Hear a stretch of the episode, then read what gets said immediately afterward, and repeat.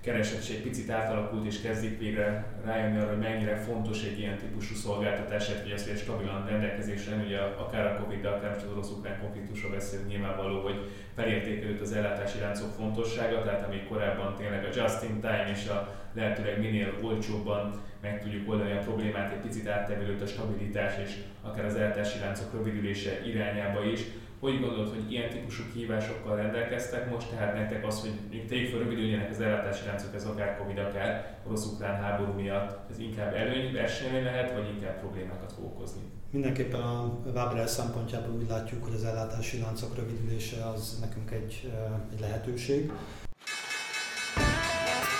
Ez itt az Equilor Podcast és a Margin Call című műsor. Maradj velünk és ismerd meg a pénz- és tőkepiacok világát, és ami mögötte van.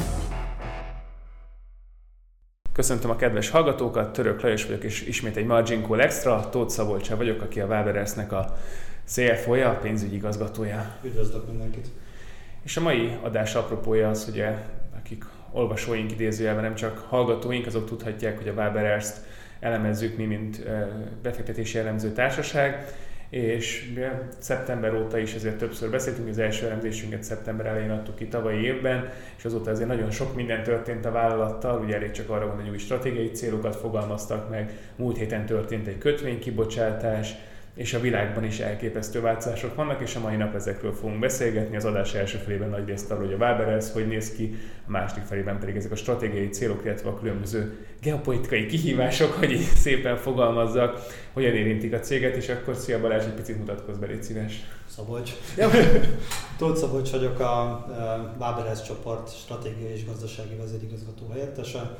Nyolc éve dolgozom a cégcsoportban, és ez egy, ahogy a hallhattuk itt az, a bemutatkozásban, nagyon változatos iparág eh, szereplője a Waberers, gyakorlatilag a, a piac valamennyi szereplőjével, valamennyi régiójával kapcsolatban áll, tehát ebben a cégben aztán igazán lehetőség van kielemezni a makroekonomiai folyamatokat.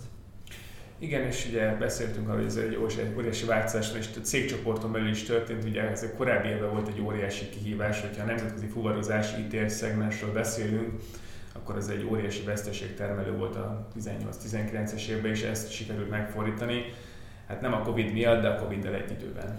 Igen, hát a Waberers csoportnak az ászlós hajója a nemzetközi fuvarozás, talán ez az üzletág, amiről a legjobban ismert a cégcsoportunk. Ugye ez nagy távolságú Nyugat-Európában két ország közötti eh, fuvarfeladatok ellátásáról szól. Azért ennél jóval változatosabb a cégcsoport eh, struktúrája már az elmúlt években. Eh, nagy és komoly fejlesztéseket hajtottunk végre annak érdekében, hogy a társaság két másik jelentős üzletága, a logisztikai tevékenység, ami sokkal komplexebb raktározásról, value added szolgáltatásokról szóló tevékenység, illetve a biztosítási tevékenységünk, ami jellemzően a járművekkel kapcsolatos biztosításokról szól, ezeket fejlesztjük. Alapvetően a a cégcsoport még, amikor csatlakoztam a Waberershez, dominánsan 80%-ban nemzetközi fuvarozást végzett. Ma már elmondhatjuk, hogy ez kevesebb, mint 50%, és azok a jóval magasabb marginnal kecsegtető területek, mint a biztosítási tevékenység, illetve a komplex logisztikai tevékenység, ezek már elérték a, a teljes portfóliójának a felét. A stratégiánk az arra alapult az elmúlt években, hogy részben ezt a, ezt a diversifikációt, a egészségesebb üzletági megoszlást kialakítsuk. A másik fontos feladat pedig az volt, hogy a nagyon szép eredményeket termelő biztosítási és logisztikai tevékenység mellett a nem túl szép fényében ragyogó nemzetközi fuvarozást is rendbe rakjuk. Két évvel ezelőtt kezdtük meg ezt a munkát, és most a 21-es évnek a eredményeinek a bejelentésével büszkén jelenthetjük, hogy ezt sikerült megvalósítani. Gyakorlatilag a tőzsdei bevezetést megelőző éveknek az eredmény szintjére hoztuk fel a társaságcsoport eredményét, stabilizáltuk a nemzetközi forrozási üzletágat, és közben megerősítettük és megtartottuk a két másik üzletágnak az eredményességét. Igen, először kicsit beszéljünk az ITS szegmensről, hiszen, mint mondtad, ez a leg ismertebb és zászlós hajóként funkcionáló, itt több ezer kamionról van szó, illetve egy magyar, illetve lengyel operációról és ugye mondtad, hogy tavaly évben sikerült tényleg most már eredmény szinten is megjelenni, ugye sikerült újra pozitív ebitet elérni, ez egy óriási eredmény, hiszen korábbi több 10 millió eurós mínuszokat is láthattunk itt. Ezt, hogyha összeraknád, akkor minek volt köszönhető, ugye volt egy modellváltás, van egy folyamatos flotta frissítés, van egy operációs szűkítés is azért, hogyha ezeket szét kéne mondanod, mit gondolsz, melyik, ami leginkább hozzájárult ez a sikerességhez? A Waberers nemzetközi üzletágának a, a hagyománya az a e, magyar, illetve a kelet-európai fuvaros e, ágazatnak a költségelőnyén alapult. Ugye még a 2000-es évek elején, illetve egészen 2014-ig, 15-ig eh, a Nyugat-Európába irányuló tevékenységünk egy nagyon jó költséghatékonysággal tudott párosulni. Számtalan kelet-európai szereplő jelent meg a nyugat-európai piacon. Mi ettől a költségelőnytől még annyit, annyival tudtunk elrugaszkodni, illetve azzal tudtuk színesíteni és egy még erősebb pozíciót kialakítani, hogy mi úgy adtunk költségelőnyt a nyugat-európai partnereinknek, hogy közben magas színvonalat egy nagyon homogén és nagyon korszerű flottát, és a méretünkből adódó méretgazdaságosságot, hatékonyságot, optimalizációs megoldásokat tudtunk biztosítani. Tehát ilyen röviden összefoglalva nyugat-európai színvonalat tudtunk kelet-európai költségszinten nyújtani a partnereinknek. Ez a, ez a világ megváltozott a 2010-es évek közepén, abból a szempontból, hogy nagyon erős költséginfláció alakult ki Kelet-Európában is, az életszínvonal növekedésével a fuvaros szakma a munkavállalók számára már kevésbé volt népszerű, nagyon jelentős béremelkedés következett be az orosz szankciók következtében korábban a Ázsiára, illetve a Kelet-Európára fókuszáló fuvaros országok azok előzönlötték Nyugat-Európát, és gyakorlatilag azok a költségelőnyök, amik korábban jellemezték a társaságunkat, azok pár év alatt elvesztek. Ebben a változó gazdasági, makrogazdasági környezetben kellett megtalálnunk az új pozícióját, a piaci pozícióját a társaságnak. Ezt úgy találtuk meg, hogy tovább erősítettük a, a társaságnak a, a magas színvonalú és a különleges szolgáltatási képességét. Kiválogattuk azokat, a, azokat az útvonalakat, azokat a kereskedelmi útvonalakat, ahol, ahol különleges szolgáltatást, magas hatékonyságot tudunk elérni, és a korábbi költségfókusz helyett egy sokkal inkább a, a, a fókuszált stratégiára, illetve a, illetve a megkülönböztető képességeinkre koncentráltunk. Ez együtt járt azzal a, azzal a helyzettel, hogy mi korábban ez, a, ez az üzletág egy 3200-as flottával működő hatalmas kapacitást üzemeltetett, ezt a kapacitást az új struktúrához kellett illeszteni. Jelenleg a, a lengyel és a magyar operáció együttesen 2000-2100 nyerges vontatót üzemeltet, tehát ez a korábbi mérethez képest azért közel a felére csökkentett kapacitás, viszont ez a kisebb kapacitás, ami még mindig Európa egyik legnagyobb flottáját jelenti, ma már hatékonyan, fókuszáltan és a, a kifejezetten igényes ügyfeleknek az, a, a szolgáltatásait nyújtva eredményesen tud működni.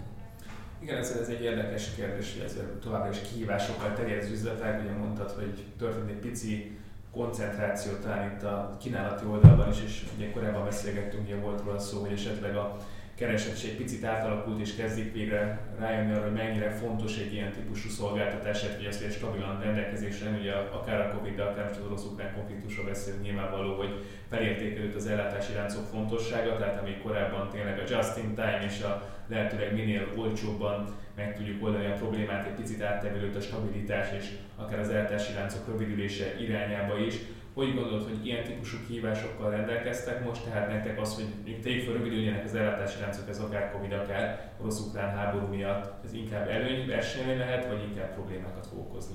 Mindenképpen a Waberel szempontjából úgy látjuk, hogy az ellátási láncok rövidülése az nekünk egy, egy lehetőség. A Waberels jellemzően a Schengen zónán belül, illetve az Európai Gazdasági Közösség területén dolgozik. A globális ellátási láncokban való szerepünk az marginális, tehát nevezetesen nem kikötői kapcsolatot, illetve a, a távol-keleti kereskedelemnek a európai lábát szolgáljuk ki, mint meg annyi versenytársunk, hanem jellemzően az Európán belüli fuvarfeladatokat végezzük az eszközeinkkel. Ezek a, ezek a területek fejlődnek a nemzetközi ellátási láncok töredezésével, illetve bizonytalanságával. Azt látjuk a nagy partnereinknél, hogy a korábban, ahogy említetted, a abszolút költségfókuszt jelentő logisztikai szolgáltatásokhoz való attitűd az megváltozott, ma már egy stratégiai kihívás, illetve stratégiai erőforrásként tekintenek a logisztikai képességre a partnereink. Ebben a Waberers párját ritkítja kapacitásában, minőségében és végrehajtási képességében. Ma úgy látjuk, hogy már partnerként kezelnek minket a vevőink, és együtt tudjuk ezeket a kihívásokat leküzdeni. A legtöbb olyan partnerünk, akinek az elmúlt években és az elmúlt két évre kifejezetten jellemző problémája akadt az ellátási láncok működtetésével, mind megtalálta Európán belül azokat a gyártási kapacitásokat, amelynek a működtetésében nekünk úgy szerepünk van, tehát mindenképpen lehetőséget látunk ebben a piaci trendben. És ugye beszélünk kihívásokról, akkor kettőt mindenképpen meg kell szerintem említeni. Az egyik nyilván az üzemanyag illetve ennek a hogyan árazódik át. Szerintem ez lesz az első blokkja idézőjelben most ennek a kérdésnek, a másik pedig a sofőr hiány. Szerintem kezdjük is az üzemanyagokkal, hiszen itt akár csak a magyar helyzetre gondolunk, hogy mennyibe kerül egy liter benzin kérdéskör, ugye a 480-as benzin, illetve dízelárnak van egy lebetörésen állatok is, nyilván egy európai elképesztő áremelkedés, nyilván ezt valamilyen szinten megpróbáljátok át hárítani az ügyfelekre, de itt se feltétlenül azonnali, tehát ezt hogy értétek, meg nyilván gondolom azért most egy nagyon stresszes időszak volt ilyen szempontból. Igen, szerencsére a, egy iparági jellemző a logisztikában, hogy az üzemanyag költség, amely gyakorlatilag a 25-30%-át teszi ki a teljes költségszerkezetnek, tehát gyakorlatilag a bérek és a útdíjak mellett az egyik legdominánsabb költségelem. Ezeknek a, az indexálása, az árakban való megjelenítése az egy, az egy iparági standard. Valamennyi partner elfogadja azt, hogy áthárítjuk az üzemanyag költséget rájuk.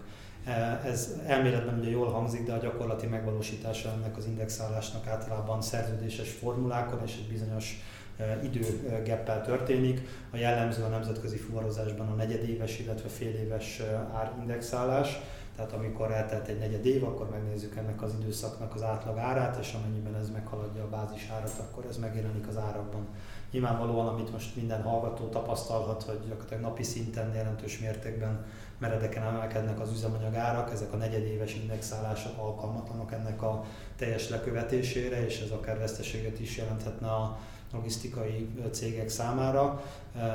Viszont szerencsére, ahogy említettem, a partnereink stratégiai erőforrásként tekintenek a logisztikai képesség működtetésére, ezért nyitottak voltak arra, és ma már büszkén elmondhatom, hogy a kereskedelmi csapatunk és természetesen a partnereknek a, a pozitív hozzáállásának köszönhetően letárgyaltuk valamennyi partnerünkkel, hogy ezeket a hosszú indexálási időszakokat lerövidítjük, és gyakorlatilag havonta tudjuk frissíteni az árainkat az üzemanyag árak változásával, tehát ez a társaságunk számára marginális negatív hatást jelent. Ami még nagyon fontos, ugye az ár mellett az ellátásbiztonság. Azt gondolom, hogy ezt a kihívást is jól tudtuk kezelni. A Waber saját kúthálózattal rendelkezik Magyarországon, illetve a, mind a logisztikai, mind a nemzetközi üzletágunkban saját kutakat üzemeltetünk, ahova a nagykereskedelmi szállításoknak köszönhetően a, a kapacitások folyamatosan rendelkezésre álltak Külföldön is olyan partneri hálózataink vannak, hogy sosem félt kétség ahhoz, hogy a, hogy a megfelelő időben és megfelelő mennyiségben tudjuk a járműveinket tankolni, tehát az árakat kezeljük, és az ellátásbiztonság az, az garanciát ad arra, hogy tudjuk teljesíteni a fuvar feladatokat. Igen, tehát akkor ez az adblue hiány egyáltalán nem érintett titeket, ugye ez egy picit régebbi két hónapos történet, talán már idézőben nagyon időnek történt, de ugye ez is felmerült, hogy volt egy időszak, hogy erről beszéltek, hogy Európában adblue ellátási problémák lehetnek, illetve ami frissebb, ugye azért, hogy a dízel importőr, tehát vagy Oroszország exportőr, tehát Európa, Európai Unió nagyon nagy importőr a dízel Oroszországból, ti akkor ebből az ár emelkedésén kívül még nem láttok semmiféle fennakadást. Igen, hát alapvetően az AdBlue az egy olyan termék, ami a műtrágya gyártásnak egy, egy mellékterméke, és a, a gázáraknak a jelentős növekedése miatt akadtak problémák a gyártási kapacitásokkal, illetve voltak olyan pánikvásárlások, amik leginkább a kiskereskedelemben okoztak hiányokat. Mi ezekből a problémákból nem tapasztaltunk semmit, szerencsére a stratégiai szállítóink azok folyamatosan biztosították ezeknek a kritikus erőforrásoknak a szállítását. Árban viszont megjelentek ezek a tényezők, ma már az AdBlue-val kapcsolatos árindexálás is napirenden van, illetve több partnerünk ebben kooperál.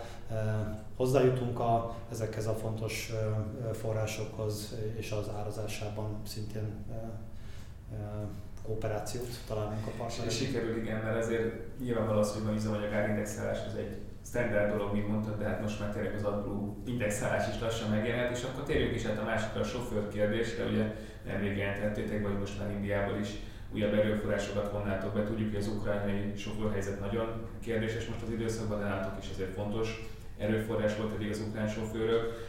Esetleg ebben láttok-e kihívásokat, vagy most éppen lehetőséget abból, hogy viszont itt van ukrán sofőr, az inkább többet vezetne, hiszen nincs idézően sajnos, nagyon sajnos ezt kimondani, hogy nincs hol hazamenniük feltétlenül. Itt, hogy látjátok itt, ez milyen kihívásokat jelent akár rövid, akár hosszú távon?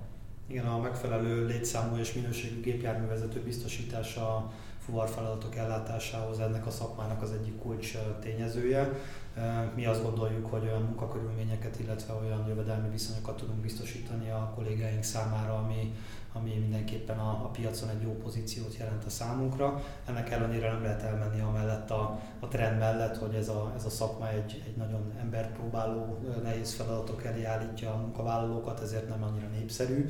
A, a, a fiatalok számára már nincs benne a, a top 10-ben az, hogy, hogy gépjárművezetőnek álljanak, főleg a nemzetközi fuvarozásban, tehát mindenképpen egy folyamatos kihívást jelent az, hogy, a, hogy pótoljuk a, a létszámhiányt, illetve diversifikáljuk a, a gépjárművezetői csúnya szóval élve portfóliónkat.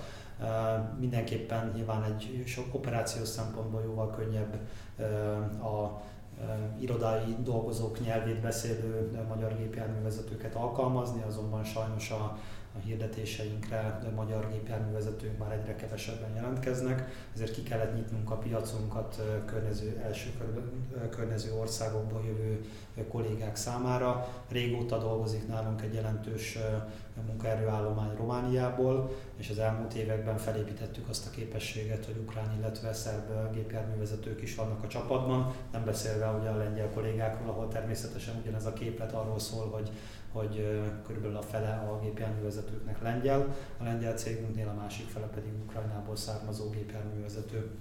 Ugye mindenki ismeri a, a helyzetet, hogy az, az ukrán válság nyilvánvalóan nem könnyítette meg ennek a, ennek a lehetőségnek a teljes kihasználását. A magyar országon dolgozó ukrán kollégáknak csak egy töredéke, de a lengyel kollégák esetében egy, egy viszonylag jelentős számú gépjárművezető ragadt Ukrajnában ugye a hadkötelezettség miatt, illetve ment vissza hazájába a, a behívóknak köszönhetően. Tehát ez, ez mindenképpen okozott egy, egy, egy megoldandó problémát. Mi minden eszközünkkel igyekeztük segíteni a kollégáinkat, több ukrán kollégánknak a családját szállásoljunk el, illetve látjuk el, igyekeztünk részt venni mind a saját kollégáink védelme, az ő családjuk védelme, mint pedig egy, egy globálisabb felelősségtől hajtva ebben a, ebben a segítő folyamatban.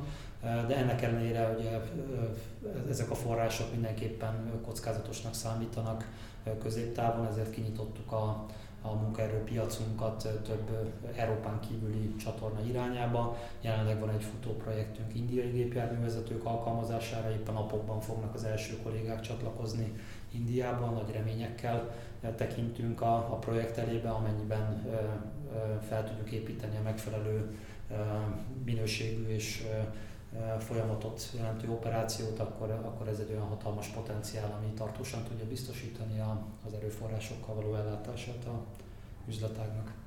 Picit térjünk is el szerintem a regionális logisztika üzletágra, hiszen ugye beszéltük, hogy az zászlós a nemzetközi fuvarozás, de ha az ember a pénzügyi számokat nézi, akkor ez sajnos nem igaz, vagy nem tudom, sajnos nem sajnos a lényeg, hogy nem igaz, hiszen a regionális kontrakt logisztika az, ami igazán eredménysoron hozzájárul a cég sikerességéhez itt esetleg milyen kihívásokat látok? Ugye látjuk azt, hogy itt vannak óriási ügyfelek, tehát sokkal nagyobb az ügyfélkoncentráció, top 10 ügyfelek több, mint a bevétel felé ért fel, tehát egy teljesen más típusú ilyen szempontból, mint az ITS, ahol gyakorlatilag több száz, több ezer ügyfelel is akár kontaktban lehettek. Látjuk azt, hogy itt azért szerencsére magasabbak a marzsok, ugye speciálisabb tevékenységet is végeztek, ez mindenképpen hozzájárul persze a magas marzsokhoz és hát látjuk azt, hogy vannak olyan ügyféltek, akik azért elég nagy kihívásokkal küzdenek a Covid-ban is, nagy kihívásokkal küzdenek akár gyárleállások, és most az orosz ukrán kitettsége csak a kábelköteg nem lesz szállításra gondolni. Ezt hogyan csapódott le eddig nálatok? Vártok-e itt esetleg egy javulást középtávon, illetve az ügyfeleknek mit tudtak ajánlani idézőjelben? Igen, mindig azt szoktam javasolni, hogy, hogy a, a versenyképességet, illetve a kihívásokra való reagálást azt relatív tényezőként vizsgáljuk. Én azt gondolom, hogy, hogy bár, bár valóban igazad van, hogy a, a több ezer partnerrel rendelkező nemzetközi üzletágunkhoz képest a belföldi logisztikai, regionális tevékenységünk az egy jóval koncentráltabb portfólió, viszont ezek a, ez a portfólió továbbra is erősen diversifikált. Ugye a, a végrehajtáshoz szükséges, a szolgáltatás nyújtáshoz szükséges erőforrás elemek, itt is kamionok, raktárak, raktári dolgozók, különböző raktártechnológiai eszközök, amelyek modulárisan könnyen átültethetőek különböző partnereknek a kiszolgálására. Tehát van egy nagyon erős és nagyon büszkék vagyunk rá, hogy milyen színvonalú, jelentős magyar, illetve regionális, globális szereplőket szolgálunk ki hazai körülmények között, sokszor kizárólagos szolgáltatás keretében. Ezeknek a pillanatnyi átmeneti gyárleállása, illetve termeléscsökkentése esetén nekünk jóval nagyobb lehetőségünk van arra, hogy átallokáljuk az erőforrásainkat más tevékenységeinkre.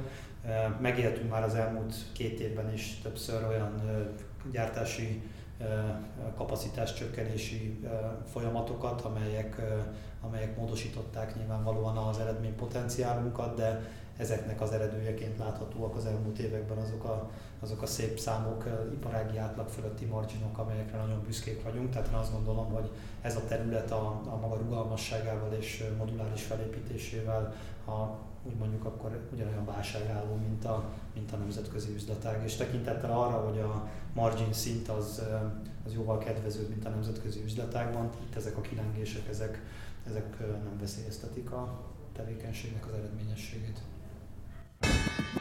Maradj velünk! Ez a Margin Call, az Equilor pénzügyi kibeszélő podcast műsora. Az adás első felében beszéltünk az aktuális kihívásokról, illetve a nemzetközi forradás és a regionális logisztika szegmensről. Most egy picit így tekintsünk a hosszabb jövőre, tehát amikor nem az, hogy fél éves kihívások, hanem középtávon milyen lehetőségek és kihívások, szerintem az mindig együtt jár azért a kettő van az iparágban, ugye elég csak arra gondolni, hogy az ESG óriási erőforrás igényelre jár, mind felétek és mondom, mind az ügyfeletek igényéből itt önvezető autók, ugye ha munkaerőnyelről beszélünk, akkor erre is mindenképpen ki kell majd térni, illetve arra, hogy gyakorlatilag azért átalakul az egész piac, minden átalakul a világban, mi fog itt történni, hajtásláncok esetleg, azért szerintem. Ez is egy érdekes téma, mindenkit érint, és mindenkit érdekelni fog, elég csak ugye arra gondolni, hogy a Volkswagen csoport mennyire elkötelezett az elektromobilizáció iránt, más autógyártók is kénytelenek ebben az irányba lépni, és hát valószínűleg ez a kamiongyártókat is érinteni fog, és menjünk is végig, akkor kezdjük szerintem azzal, hogy mit vártok 5 éven belül, változik-e valami elképesztően nagyon, tehát lesz-e más a Waberers csoport 5 éven belül, mint most? Fundamentálisan? Ugye én azt gondolom, hogy fundamentális változásokról nem beszélhetünk, mi ugyanazt a stratégiát követjük, amit két évvel ezelőtt kitűztünk. Van három olyan pillér, amivel tudnám jellemezni ezt a, ezt a stratégiai irányt. Egyrészt folyamatosan dolgozunk azon, és ez egyben biztosítja a legkorszerűbb eszközökhöz való hozzájutásunkat, és ezzel a legjobb minőségű szolgáltatás nyújtási képességet, hogy folyamatosan fejlesztjük, modernizáljuk az infrastruktúránkat, ami ennek a szakmának az alapja mind a, a kamionparkunknak a, a fejlesztésével, gyakorlatilag idén egy ezeres nagyságrendben Európa legnagyobb flotta cseréjét hajtjuk végre, ami környezetvédelmi szempontokból, eh, operációs költségekből, fogyasztási szempontokból, meg a munkaerő, munkakörülményeknek a javítása szempontjából is egy kritikus sem fontos stratégiai elem.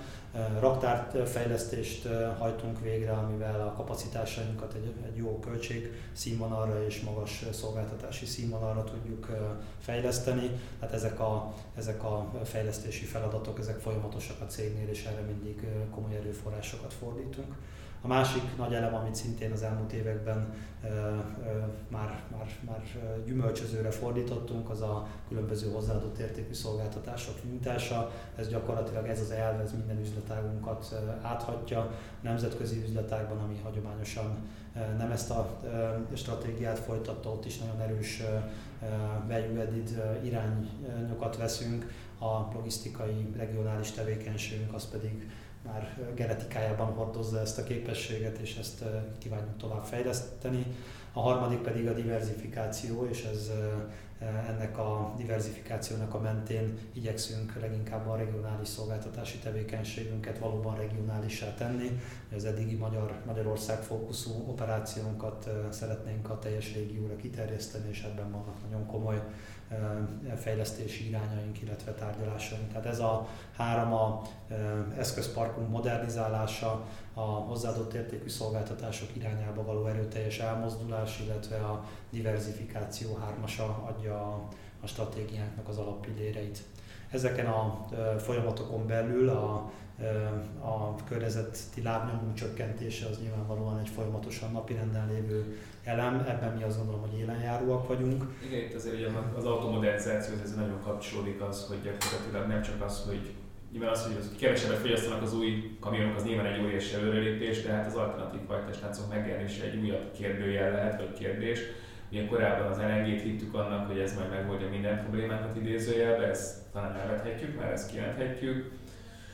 Akkor hibrid esetleg, vagy teljes elektromos, vagy hidrogén, tehát üzemanyagcellás, tehát mit láttok, merre indulnak el, illetve az ügyfelek hogyan állnak ehhez, szerintem itt is valószínűleg egyre nagyobb az elmozdulás és az edukáció, ugye nyilván ilyen ide kapcsolódik, hogy ezért ez egy folyamatos partneri viszony a ti oldalatokról is, részben az autógyártók, vagy kamiongyártók a ti esetetekben, illetve nyilván a partnerek felé.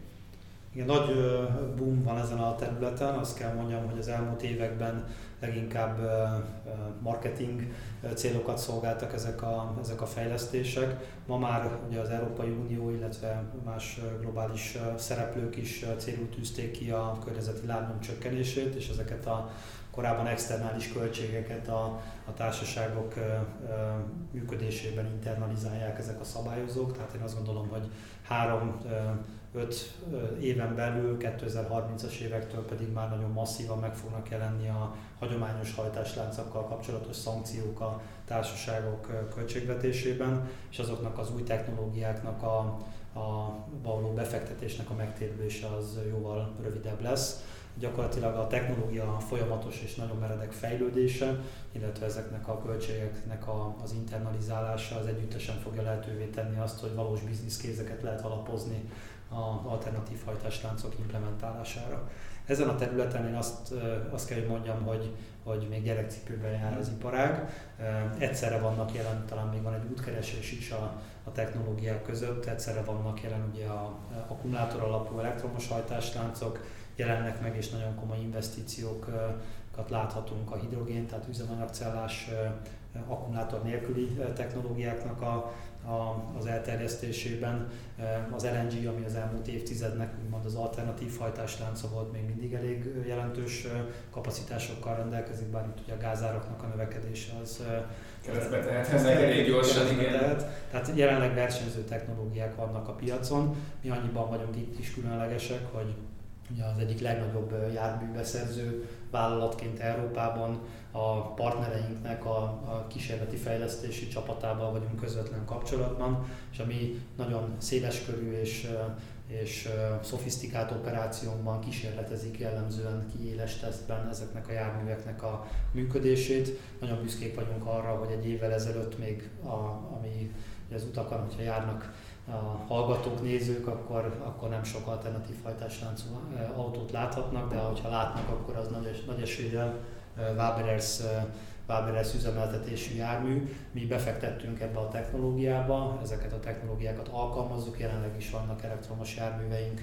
különböző méretosztályban a furgontól, a teherautón keresztül, akár a nyerges vontatóig a flottánkban.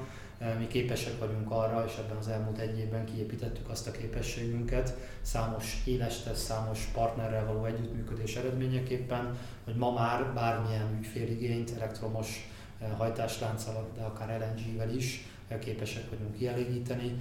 Nagyon fontos azt, hogy ezen a területen edukáljuk egymást. Azt látjuk, hogy, hogy a technológiának a jelenlegi fejlettségi szintjén azért komoly limitációk vannak a felhasználás szempontjából, tehát aki ebbe be akar fektetni, ilyen early adapterként megpróbálja ezt a technológiát még a kezdeti fázisban alkalmazni, annak meg kell érteni a technológiának a limitációit, és igenis azt kell mondjam, hogy, hogy ma már elérte azt a fejlettségi szintet a technológia, hogy, hogy amennyiben megfelelő tervezéssel és igényességgel állunk a kérdéshez, akkor, akkor tudjuk hasznosítani ezeket az eszközöket. Szerencsére sok partnerünk együttműködik ebben velünk, és komoly vevőinkkel együtt dolgozunk azon, hogy öt év múlva már ne váratlanul érjen minket a, a piacnak a áttörő változása ezen a területen. Nekem még egy kérdés lenne az ESG területre visszacsatolva, hogy azért ezek óriási infrastruktúra beruházásokkal is járnak ezek az átállások, és én azt látom azért, hogy az eddigi infrastruktúra viszont nincsen kihasználva. Tehát, hogy elektromos hajtásra beszélünk, akkor ott a vonat, idézőjelben teljesen kész infrastruktúra, vagy az összes ipari terület között lefektetve a sín.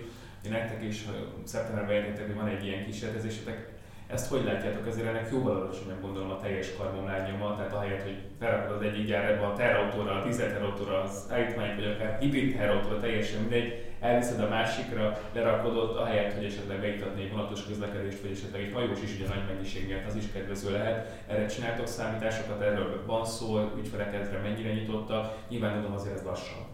Abszolút, tehát én a szakmai karrieremnek a felét azt vasútvállalatoknál töltöttem, tehát én személyemben már egy ilyen kombinált fuvarozású ember vagyok. Én, nekem egy, egy kifejezett álmom volt, és a Waberers keretében szerencsére ezt a, a kollégáimmal együtt meg tudtuk valósítani, hogy a Waberers is élenjáró lett a kombinált fuvarozásban. A, ez az infrastruktúra valóban rendelkezésre áll, jellemzően a fő vasúti vonalakon ugye elektromos hajtással, igen, vontatással, tehát gyakorlatilag itt azért egy, egy 80-90 os a teljes fuvarra vetített karbon megtakarítást lehet elérni. Nyilvánvalóan a vasút hálózatnak vannak limitációi. Én abban hiszek, hogy, hogy nem egy ágazat és egy megoldás fogja azokat a jelentős karboncélokat elérhetővé tenni, amelyek, amelyeket az Európai Unió célú kitűzött, hanem ezeknek a kombinációja. Számtalan fuvar feladatot nem lehet vasúton végrehajtani. Nagy távolságban, nagyipari központok közötti közlekedésben a vasútnak igenis versenyelőnye van, és ezen rengeteget kell dolgozni, hogy a szűk keresztmetszeteket ezeken a területeken feloldjuk. Mi erre is fel vagyunk készülve, tudunk a partnereinknek az elmúlt egy évben már kombinált fúrozási vasúti megoldásokat nyújtani, de vannak olyan területek, ahol a közút dominanciája tartósan megmarad, itt pedig az alternatív hajtásláncok a És ne felejtsük el, hogy egész addig, amíg ez a transformáció nem lesz teljes körű, és ez nyilvánvalóan egy 5-10 éves időhorizonton értelmezhető, addig arra is folyamatosan oda kell figyelnünk, hogy a klasszikus, hagyományos hajtásláncokban is a lehető legkorszerűbb, legkevesebb emissziót kibocsátó járművekre befektessünk, és mi a is mondjam, csak nem, a, nem feltétlenül a marketing célokat tartjuk szem előtt, hanem valós megtakarítást. A költségboldon is versenyképes tud lenni. Így van, illetve a, a emissziós szempontból mi komplexen igyekszünk a, a felelősségünket értelmezni, mind a hagyományos hajtásláncoknál, mind a vasúti operációval való együttműködésben, mind pedig az alternatív hajtásláncokban élen akarunk járni, és ennek a háromnak az ötvözeteként mi azt gondolom, hogy nagyon, nagyon léptünk előre ezen a területen. Akkor egy utolsó kérdés, ami a munkaerőről beszéltünk, munkaerő költségről, munkaerő hiányról beszéltünk, önvezető kamionok, hogy járunk esetleg van-e bármi előrelépés, ha neked tippelned kéne, mikor lehetne azt mondani, hogy akár részben, tehát mondjuk az autópályás vezetést, akár teljes egészében ki tudná váltani ezt a munkaerőt. Ebben vagyok a leginkább szkeptikus, mármint időhorizont hmm. szempontjából. A technológia az rendelkezésre áll, tehát vannak nagyon komoly kísérletek, meg élő működési tapasztalatok is önvezető eszközöknek az alkalmazásában. Jelenleg leginkább zárt telephelyi környezetben alkalmaznak ilyen járműveket. Hát itt nem a technológiának az érettsége az, ami a legnagyobb kérdés, hanem a szabályozóknak a rendelkezésre állása. Ugye egy önvezető autónak az alkalmazása az egy nagyon komoly felelősséggel jár, és ezeknek a főleg nemzetközi fuvarozási környezetben, ahol egyszerre 20-30 ország hatóságának kellene egységes szabályozást létrehozni ennek a technológiának az alkalmazásával kapcsolatban. Itt azt gondolom, hogy ennek a jogi procedúrának az időigénye az mindenképpen egy évtizedes időtávot jelent, tehát ez nem a, a közvetlen és a rövid távú megoldásokat fog jelenteni. Az én véleményem az, de nem vagyok ennek a témának a szakértője, hogy, hogy első körben a zárt akár logisztikai bázisoknak a telephelyi környezetében fognak megjelenni ezek a technológiák, úgy, ahogy a targoncák, anyagmozgató eszközök esetében ugye a automatizálásnak, a robottechnikának már, már komoly fejlesztései vannak, ugye a telephelyen belüli anyagmozgatás zárt rendszerekben, ahol a, ezek a kockázatok azok minimalizálhatóak, illetve kezelhetőek, ezek, ezekben fognak először megjelenni. Azt, hogy ezt a jogi folyamatot hány év alatt sikerül egy európai szinten tisztázni, abban, abban, vannak, abban vannak kétségeim, de mindenképpen a 30-as évek előtt én nem gondolom, hogy ez, ez valós probléma megoldást fog jelenteni. Hát köszönöm szépen Szabolcs ezt a beszélgetést, szerintem nagyon informatív volt, és mind a Waberelsről, mind az egész iparágról szerintem nagyon sokat megtudhattunk, és köszönjük a hallgatóknak a figyelmet, sziasztok! Köszönöm szépen a lehetőséget, sziasztok! Ez volt a Margin Call, az Equilor pénzügyi kibeszélő podcast műsora. Ha tetszett az adás, iratkozz fel követőink közé, vagy honlapunkon hírlevelünkre, hogy elsőként értesülhess a legizgalmasabb tőzsdei sztorikról. A műsorban elhangzott információk marketing közleménynek minősülnek, és nem a befektetési elemzés függetlenségének előmozdítását célozza. Az elhangzottak tájékoztató jelleggel bírnak, a megszólalók adott időpontban fennálló véleményét tükrözik, nem minősül bármely pénzügyi eszköz jegyzésére, vásárlására vagy eladására történő felhívásnak, befektetési tanácsadásának, továbbá befektetési döntések alapjául sem szolgálhat. Az elhangzottak nem tekinthetők szerződéskötésre vagy kötelezettségvállalásra történő ösztönzésként, azok kizárólag saját felelősségre használhatóak fel. Részletes tájékoztatóért keresse fel honlapunkat www.ekilör.hu